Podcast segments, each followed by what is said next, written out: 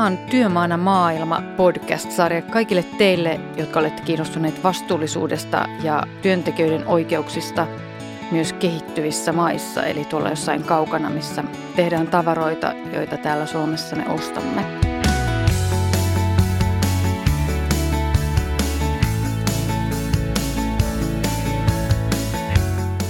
Tavoitteena on, että tämän podcastin avulla kuulija pääsee sisälle kansainvälisen vaikuttamisen tapoihin ja oppii, miten voi vaikuttaa kehittyvien maiden työntekijöiden oloihin. Ihmisiä kiinnostaa nykyään, mistä niiden ostamat vaatteet ja tavarat ja ruoka ja jopa viini tulee. Nehän tulee yleensä näistä kehittyvistä maista, jossa niiden teettäminen on äärimmäisen halpaa. Kun puhutaan näistä tuotteiden alkuperistä, on perinteisesti ajateltu enemmän ekologisuutta – tällaista ympäristöystävällisyyttä, mutta nykyään puhutaan enemmän myös niistä ihmisistä, jotka siellä niitä tavaroita tekee. Ja viiniä polkee ja vaatteita ompelee. Ihmiset miettii sellaisiakin, että onko ne nyt lapsia ja onko siellä lapsityövoimaa, saako ne mitään palkkaa, onko niiden työ vaarallista. Ja mitä joku Suomessa asuva kuluttaja sitten voi tehdä, jos haluaa vaikuttaa siihen, että ne ei olisi lapsia – tai että pääsiäismunissa käytetty kaakao olisi tuotettu ihmisarvoisissa oloissa. Mä olen Sinisaaritsa ja mä olen sekä kuluttajana että toimittajana ollut kiinnostunut näistä aiheista jo kauan. Ja tässä edessäni istuu Katri Blomster, joka on Saskin Suomen ammattiliittojen solidaarisuuskeskuksen viestinnän suunnittelija. Sask on itse asiassa Suomen ainoa kehitysyhteistyöjärjestö, jonka tehtävänä on edistää nimenomaan työntekijöiden asemaa ja oikeuksien toteutumista näissä kehittyvissä maissa. Katri, sä oot perehtynyt työssäsi muun muassa siihen, miten tavallinen suomalainen voi lievittää mahdollista maailman tuskaansa, eli millä tavalla tavallinen kuluttaja tai kansalainen voi vaikuttaa siihen, missä oloissa meillä Suomessa myytäviä tuotteita tehdään – mutta miksi sen edes pitäisi olla siitä kiinnostunut? Toi on hyvä kysymys ja tottahan se on, että maailman ongelmat on lähempänä meitä nykypäivänä kuin ehkä koskaan aiemmin ja on enemmän tietoisuutta ongelmista ja tietoisuutta siitä, että mistä tavarat esimerkiksi tulee. Ja tämä on vain positiivinen asia. Se ehkä mikä on ongelma, niin usein ihmiset kokee sen hyvin lamannuttavana, että koetaan, että ei pystytä – muuttaa asioita, mikä ei pidä paikkaansa, että itse asiassa on mun vinkkelistä havaittavissa todella suuria muutoksia parempaan, mutta ne on sellaisia, että, että me ei ehkä totuttu meidän kiireisissä aikatauluissa ja siinä tahdissa, jota me toivotaan, että asiat muuttuisi, niin, niin ne ei tapahdu sitä mukaan, vaan ne on sitten paljon pitemmän aikavälin asioita. Ja tämä on esimerkiksi, että jos puhutaan työntekijöiden oikeuksien parantamisesta, niin ei voida puhua kahdesta vuodesta. Että nyt ne pitää kahdessa vuodessa parantua ja, ja sitten jos tämä homma ei toimi, niin, niin sitten niin kuin hanskat tiskiin ja, ja tota, mennään saunaan. Et kyllä asia on niin, että hyvin merkittävätkin parannukset esimerkiksi työntekijöiden oikeuksiin sanotaan vaikka Adidaksen tossutehtaalla Indonesiassa, niin se vaati sellaisen vuosien työn ja myös tavallisilta kansalaisilta tai kuluttajilta niin myös sellaisen vaikuttamisen ja painostuksen. Et niin on hyvin tärkeää, että, näistä asioista puhutaan enemmän ja on hyvin paljon, mihin voidaan vaikuttaa. Ja on hyvin monta positiivista esimerkkiä siitä, miten muutosta on saatu aikaa. Onko sulla itselläsi jotain sellaista esimerkkiä, millä tavalla sä, jos sä menet kauppaan, teet sä havaintoja tuotteista? Mietitkö sä niiden alkuperää siinä hetkessä? Ää, kyllä mä mietin ja se varmasti liittyy myös vähän tähän ammattiin, että sitä kiinnittää totta kai huomiota. Ja ongelma ehkä se, että jos mietitään tavallista kuluttajaa, niin on se, että sitä tietoa on samaan aikaan tosi paljon saatavilla ja samaan aikaan sitten ei oikeastaan riittävästi. Että mä sanoisin, että tavalliselle kuluttajalle, joka siinä niin kuin töiden jälkeen käy kaupassa ja menee sitten laittaa perheelle ruokaa, niin, niin vaatii kyllä tosi paljon sellaista omistautumista aiheelle, että pystyy niin kuin pysymään kärryillä siinä, että mikä tuote on valmistettu hyvissä oloissa ja, ja mikä ei. Ja siitä usein edes meillä kansalaisjärjestösektorilla ei ole tietoa. Et se, se on hirveän monimutkainen asia ja, ja mun mielestä ehkä välillä yleisessä keskustelussa syyllistetään vähän liikaa tai niin kuin vieritetään sitä vastuuta nimenomaan kuluttajille, niin kuin, että ihan kuin ainoa vaikuttamisen paikka tapahtuisi siellä kaupahyllyjen välissä, mikä ei ole totta. Ja onko tässä taustalla jotenkin kuluttajan näkökulmasta aina ne, ihmisillä pitäisi olla tietoa niistä kurjista tarinoista, mitä siellä, mitä jossain kaukana tapahtuu. Sekö on se, joka ihmiset saa heräämään vai onko niillä jotain ö, valoisampia syitä? Haluatko ne itselleen oman hyvän oman tunnon vai mikä voisi olla? No tota, osalle se on ne tarinat, jota, tai mitä ihmiset kertoo, niin on se, että on, on esimerkiksi ää, nähnyt jonkun dokumentin, jossa on kerrottu äm, vaatetyöläisten oloista ja sen jälkeen herännyt pohtimaan, että et ei tämä näin pitäisi mennä. Mutta sitten on kyllä myös paljon ihmisiä, jotka kyllä tiedostaa, että näin on, mutta tavallaan stressaantuu niiden asioiden ajattelemisesta tai kokee, että ei ole vaihtoehtoja, niin tavallaan ummistaa silmänsä, ja mä en niin kuin haluaisi sanoa ummistaa silmänsä sillä tavalla, että se kuulostaisi siltä, että äh, niin kuin syyllistävältä, vaan enemmän se, että, että niin kuin toimii siitäkin huolimatta, että on tietoinen näistä ongelmista, mutta niin kuin ehkä se johtuu siitä, että myös näistä ratkaisuista on tosi vähän tietoa. No kerro jotain niistä ratkaisuista. No mm, ehkä se, se, mikä unohtuu helposti näissä keskusteluissa – on se, että ajatellaan vain sitä, että mitä me kuluttajat valitaan, niin kuin, mitä me kuluttajina tehdään. Ja tässä keskustelussa on se ongelma, että se koskee yleensä vain vaatteita ja ruokaa ja ehkä kännyköitä. Siinä on ne niin kuin kolme. Et me, me käydään tätä keskustelua vaatekaupassa, ruokakaupassa mahdollisesti ja sitten vähän jossain muualla. Mutta että työntekijöiden oikeuksiin liittyvät ongelmat, niin ne, ne koskee kuitenkin niin kuin kaikkea, mitä, mitä on saatavilla Suomessa ja mitä ei ole. Et niin kuin vessaharjoista lähtien ja harva kun mäkään keittiömateriaalia tuossa valitsin, niin kävin mielessäni sitä keskustelua, että missä oloissa nämä levyt on, on tehty. Että onko kivipölyä jossakin niin, onko kivi, saatu keuhko. Niin, onko kivipölyä saatu keuhkoihin, joka on joka on tosi suuri ongelma esimerkiksi ää, kaivannaisteollisuudessa, ää, esimerkiksi Intiassa.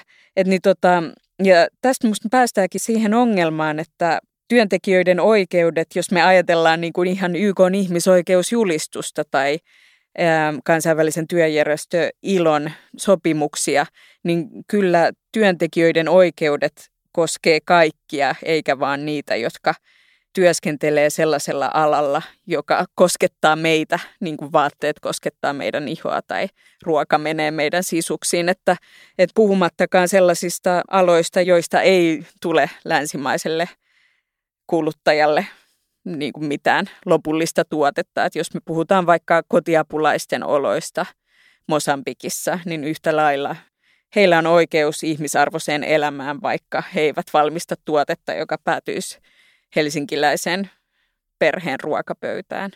Et vaikuttamisen paikka on joka tapauksessa huolimatta siitä, minkälaista lopputuotetta sillä työllä tehdään.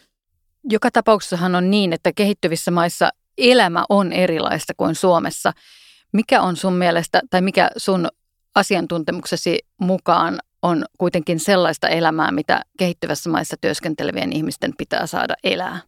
No toi on tosi hyvä kysymys, että se on ihan totta, että tässä puhutaan hyvin ää, erilaisista yhteiskunnallisista rakenteista ja esimerkiksi SASK, jonka tavoitteena on parantaa työntekijöiden oikeuksia globaalisti, niin ei suinkaan tavoittele sitä, että todettaisiin, että meillä Suomessa nyt on joku hyväksi havaittu malli ja viedään se matkalaukussa sinne. Se on ihan totta, että maat on erilaisia ja olot niissä on hyvin erilaisia. Se, mikä on standardi täällä meillä, ei välttämättä ole sitä esimerkiksi Indonesiassa. Mutta niin kuin kolme asiaa voisin mainita, jotka olisi sellaiset, jotka ihan YK ihmisoikeusjulistuksen mukaan pitäisi toteutua jokaisen työntekijän osalta. Ja ensimmäinen olisi se, että työntekijät saa elämiseen riittävää palkkaa. Ja tällä niin kuin tarkoitan sitä, että että jos mietitään vaikka erästäkin Suomessa kahvia myyvää firmaa, joka kerran mainitsi, että tässä maassa, jossa kahvia tuotetaan, niin nämä kahvinpoimijat saa yli sen valtion minimipalkan, niin täytyy muistaa, että hyvin monessa maassa minimipalkka on niin pieni, että sille ei yksinkertaisesti pysty elättämään itseään ja perhettään. Ja elämiseen riittävä palkka taas tarkoittaa sellaista, jolla kaksi aikuista työssä käyvää ihmistä pystyy elättämään kaksi lapsisen perheen. Ne pystyy elämään niin, että niillä on puhdasta vettä saatavilla, katto pään päällä, pystytään kustantamaan lasten koulunkäynti ja pystytään myös terveydenhuollosta maksamaan muun muassa. Että tällaisista asioista puhutaan, kun puhutaan elämiseen riittävästä palkasta.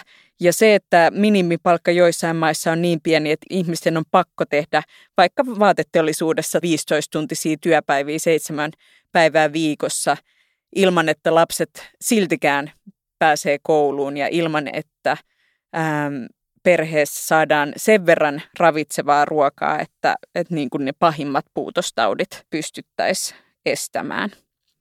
Toinen olisi sitten se, että työ olisi ihmisarvoista. Ja se taas tarkoittaa sitä, niin kuin ehkä äsken viittasin, niin että esimerkiksi työ olisi sellaista, että otan nyt esimerkiksi vaateteollisuuden, joka tässä monta kertaa noussut jo aiemminkin, niin pystyisi tekemään kohtuullisia työpäiviä ja pääsisi esimerkiksi vessaan työpäivän aikana. Ovet ei olisi lukittu, eli että jos tehtaassa syttyy tulipalo, niin työntekijät pääsis ulos sieltä, eikä esimerkiksi kuolisi sinne tehtaaseen. Ää, metsäteollisuudessa, vaikka Myanmarissa tämä voi tarkoittaa sitä, että on tarpeelliset suojavarusteet, ettei kävisi niin, että metsätyöntekijöiltä ää, hyvin monelta puuttuisi vaikka sormi, mikä on monesti tilanne. Eli niin kuin, että se työ olisi ihmisarvosta. Ja se, siinä on tietysti niin kuin suomalaisessakin keskustelussa niin se, mikä on ihmisarvoista ja mikä ei, niin tietysti siinä niin kuin on paljon rajanvetoa, mutta niin kuin nyt jo voin aika vapautuneesti sanoa, että ne työolot, joissa monia, monia tuotteita valmistetaan tai vaikka monet kotiapulaiset elävät, niin ne eivät ole ihmisarvoisia, koska puuttuu esimerkiksi vapaus liikkua. Ja kolmas asia sitten tässä olisi se oikeus järjestäytyä, eli työntekijöiden oikeus valvoa yhdessä omia etujaan työpaikalla. Ja tämä on sellainen asia, joka me Suomessa ehkä otetaan aika itsestään selvänä, että me, meillä on kuitenkin aika pitkälle kehittynyt työntekijöiden oikeuksien niin kuin valvonta. Ja meillä on jo lainkin mukaan kahdeksan tunnin työpäivät ja kaksi päivää vapaata viikossa, mutta niin kuin – monessa maissa niin se, että työntekijät yrittää valvoa omia etujaan ja liittyy vaikka ammattiliittoon ja sitä kautta ää, parantaa oikeuksiaan, niin se on niin vaarallista puuhaa, että, että heidän henkensä on jatkuvasti uhattuna, että sitten ää, esimerkiksi latinalaisessa Amerikassa on toistuvasti monet tällaiset aktiivit on, on tappouhkausten kohteena ja joutunutkin tapetuksi edelleen. Et tässä olisi ne kolme tärkeintä asiaa, jota Saskin työssäkin tavoitellaan. Et työntekijöillä olisi oikeus järjestäytyä, ää, ihmisarvoista työtä ja elämiseen riittävä palkka. No Saskin työmaailmalla on aika laajamittaista. Kuinka monessa maassa teillä on hankkeita? No tällä hetkellä meillä on noin neljässä kymmenessä, eli, eli niin kuin me toimitaan pääasiallisesti – tuolla, meillä on pieni toimisto Helsingissä ja sen lisäksi meillä on aluetoimisto Ecuadorissa, Mosambikissa, Filippiineillä ja Intiassa. Ja näiden naapurimaissa on sitten se meidän toiminta sinne keskittyy.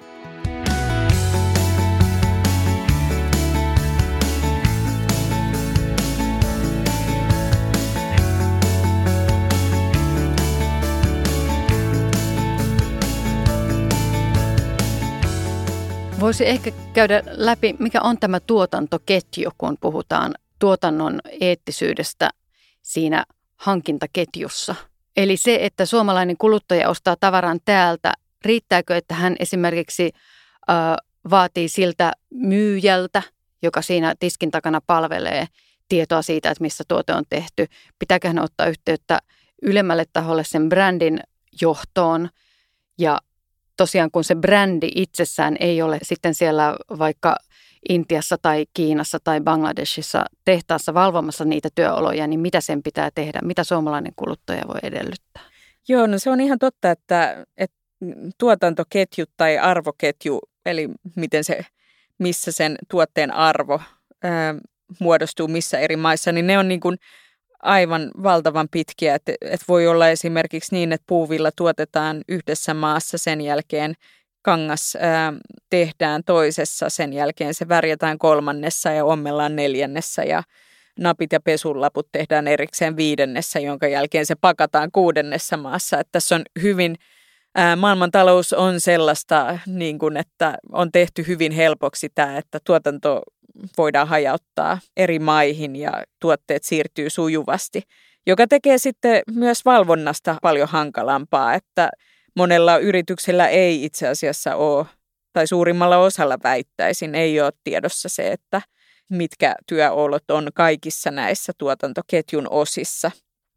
Ja tota, ehkä silleen niin kuin, jos puhutaan suomalaisen näkökulmasta, niin se on tietysti aina hyvä idea, että siellä kaupassakin tuo ilmi sen, että on kiinnostunut näistä asioista, mutta usein siinä voi olla sekin tilanne, että nykypäivänä on paljon, ää, niin kuin ei voida ehkä luottaa siihen, että se viesti sieltä kassojen työntekijöiltä menee pitemmälle organisaatiossa monesta eri syystä, että se et niin kuin, et sen takia mä ehkä sanoisin, että parempi on käyttää jotain muita kanavia.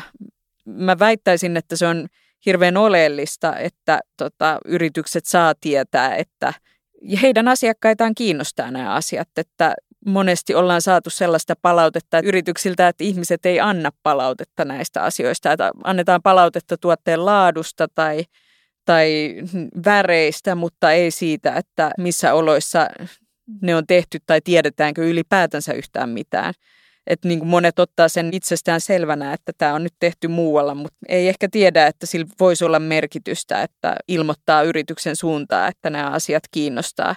Ja kyllä niin kuin asiakkaiden mielipiteitä hyvinkin tarkkaan mittaillaan ja niiden perään kysellään. Ja loppupeleissähän niin kyllähän se, niin kuin, se lopullinen valta on sitten kuluttajillakin näissä tuotteissa, jotka tulee Suomeen. Että se, mikä niin kuin tässä on huomioitava, niin on se, että meille tulee ihan tonneittain niin sanotuista riskimaista vaikka vaatteita. Että se, että kuinka nopeasti kuluttamalla nämä asiat muuttuu, niin se on sitten toinen kysymys. Mä kysyn vielä tällaisen, että millainen on hyvä suomalainen kuluttaja? Mitä se, mitä se voi tehdä niin kuin joka päivä? Tarkoitan nyt tällä juuri sitä, että hänen ei tarvitse olla kuluttamatta. Mä tota, pitäisin tärkeänä sitä, että, että aktiivisesti tukisi työntekijöiden järjestäytymistä kehittyvissä maissa, esimerkiksi kansalaisjärjestöjen kautta. Et se olisi mun mielestä yksi sellainen asia, että, että suhteessa siihen, miten paljon rahaa liikkuu ja miten, miten pienillä varoilla esimerkiksi tätäkin työtä tehdään, ja, ja en puhu pelkästään Saskista, vaan ylipäätänsä sekä suomalaisista että kansainvälisistä kansalaisjärjestöistä, jotka, jotka yrittää pyrkiä niin kuin parantamaan työntekijöiden oikeuksia ja nostaa esille näitä väärinkäytöksiä. Ja meiltäkin esimerkiksi Saskissa monesti tullaan sanomaan, että, että ettekö te voi antaa sellaista plus-miinus-listaa hyvistä tai huonoista firmoista. Ja sehän niin kuin, mikä sen parempaa olisi kuin se, että – että voisi vois niinku varmana sanoa, mutta voi olla hyvin niinkin, että, että niinku on tietoa, että yhdestä firmasta tiedetään, että, että näillä on ongelmia ja toinen ei ole vaan vielä paljastunut, niin kumpi nyt sitten on se eettinen. Että ne ei ole yksinkertaisia asioita, eikä sitten useasti ole myöskään resursseja tutkia ja ylläpitää näitä, näitä listoja. Että niin tota, se olisi ehkä se sellainen niin kuin suuri suuri muutos, johon mä toivoisin, että kiinnitettäisiin huomiota, että etenkin kun valtion tuki kansalaisjärjestöille on ollut vähentymään päin, niin enemmän tietysti toivoisin, että sitten suomalaiset itse osoittaisi toimillaan sen, että nämä asiat kiinnostaa. Toki toivoisin myös, että yrityksiin oltaisiin enemmän yhteydessä ja tuotaisiin esille sitä, että, että nämä asiat kiinnostaa. Vaikka just sanoin, että, että mun mielestä niin kuin, ää, kuluttajan rooli ei ole tässä se oleellisin, että puhutaan kuitenkin niin kuin, tai niin kuin, en sanoisi oleellinen, se on erittäin tärkeä, mutta niin kuin, on paljon muutakin, mihin pitää kiinnittää huomiota, että monesti huomio menee siihen, että, että, niin kuin, että se vähän vääristyy se homma, että jos sä meet jonkun lempivaatemerkin nettisivuille, niin voi olla hyvinkin kaunopuheistekstiä siitä, miten, miten, niistä, miten työoloista pidetään huolta ja miten kaikki saa fantastisen hyvää palkkaa ja, ja hymyssä suin siellä työtä tehdään. Ja, ja kun todellisuus on se, että, niin kun, että, että se on aivan sama, mitä siellä nettisivuilla lukee. Silloin kun siellä ei ole ketään ää, vaikka vaatebrändin edustajaa paikalla ja, ja siellä niin kun, että jos valta ei ole työntekijöillä niille, niillä arjessa, niin silloin niin kun heidän oikeudensa ei kyllä mitä luultavimmin toteudu. Et se kannattaa aina muistaa, että saatetaan puhua paljon siitä, että on, on vaikka tuettu työntekijöiden lasten koulunkäyntiä tai niin kuin on perustettu lastensairaala tämän firman toimesta jollekin alueelle.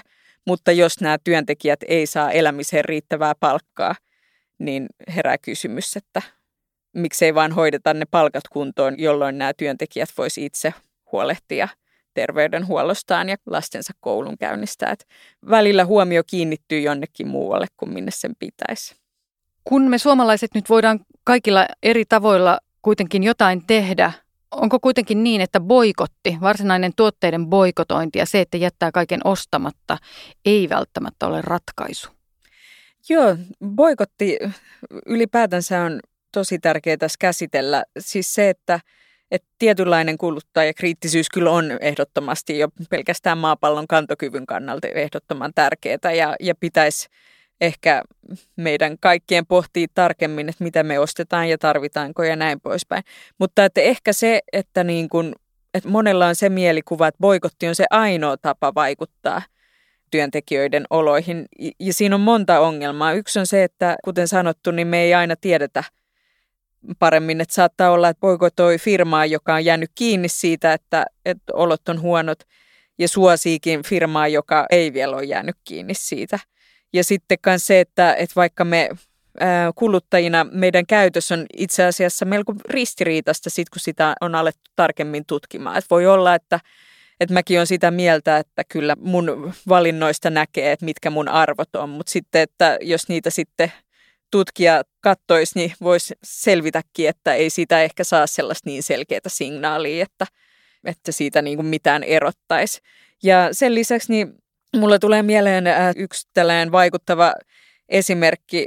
Pio Sandar Sou on sellainen nuori nainen, joka aiemmin oli ähm, tekstiilityöntekijänä Taimaassa ja, ja sitten on, äh, palasi kotimaahansa Myanmariin ja nyt on omistanut elämänsä työntekijöiden oikeuksien parantamiselle siellä. Ja hän nimenomaan toi esille tätä, että, että ei Myanmarilaiset työntekijät toivo sitä, että heiltä loppuu työt, ja hän itse on sitä mieltä, että hän toivottaa tervetulleeksi ulkomaiset investoinnit Myanmariin, kunhan investoinnit tapahtuu niin, että työntekijöiden oikeuksia kunnioitetaan. Ja tämä on mun mielestä se pointti, joka täytyy huomioida, että ratkaisu ei ole se, että, että sitten pakataan kamat ja lähdetään niistä maista, minne on sitten niin kuin soitelle menty, vaan että e- enemmän se, että keskitytään ja korjataan niitä ongelmia. Et sen takia niin kun kannattaa myös muistaa se, että, että se boikotti on usein sellainen tapa, josta tietää vain minä itse, että se yritys ei tiedä välttämättä, että miksi sä jätät tuotteen ostamatta, että onko se sen takia, että sulla on rahat loppu tai sä et ole ehtinyt kaupoille tai että sä et tykkää niistä vareista, että, että niin tota, et enemmän niin kuin suuntaisin huomioon siihen, että parannettaisiin niitä työntekijöiden oloja ja huomio keskittyisi enemmän nimenomaan työntekijöiden oikeuksien parantamiseen. Sä mainitsit esimerkkinä Myanmarin, entä Bangladesh? Siellä tapahtui tällainen suuri tuhoisa tehdasonnettomuus viitisen vuotta sitten. Miten siellä on sitten asiat kehittyneet? Joo, Bangladesh on siitä hyvä esimerkki, että tämä Rana Plazan tehdasonnettomuus, jossa kuoli tosiaan 1100 ihmistä ja se on jäänyt niin kuin maailman historiaan kyllä yhtenä järkyttävimmistä teollisuusonnettomuuksista. Ja se todella herätti paljon kansainvälistä huomiota. Ja vaikka ongelmia on edelleen esimerkiksi ähm, niin kuin Bangladeshissakin, että ei voida sanoa se, että, että Made in Bangladesh äh, olisi niin kuin mikään auvon esimerkki, mutta että sitten min on paljon tehty parannuksia esimerkiksi palojen rakennusturvallisuuteen. Ähm, on monet yritykset, jotka siellä toimii, sitoutunut sellaiseen sopimukseen, jossa äh, sitoudutaan toistuviin tarkastuksiin työpaikoilla ja, ja parannuksiin tehdasoloihin siinä tapauksessa, että on löydetty ongelmia. Ja tämän uskotaan estäneen kymmenien vastaavien palo- tai rakennusonnettomuuksien. Että kyllä sillä on ollut valtava merkitys. Niin suomalaisista yrityksistä hän aika harva on tähän mainittuun Bangladeshin Accord-sopimukseen liittynyt. Mutta tästä yritysvastuukysymyksestä me puhutaan tarkemmin seuraavassa jaksossa.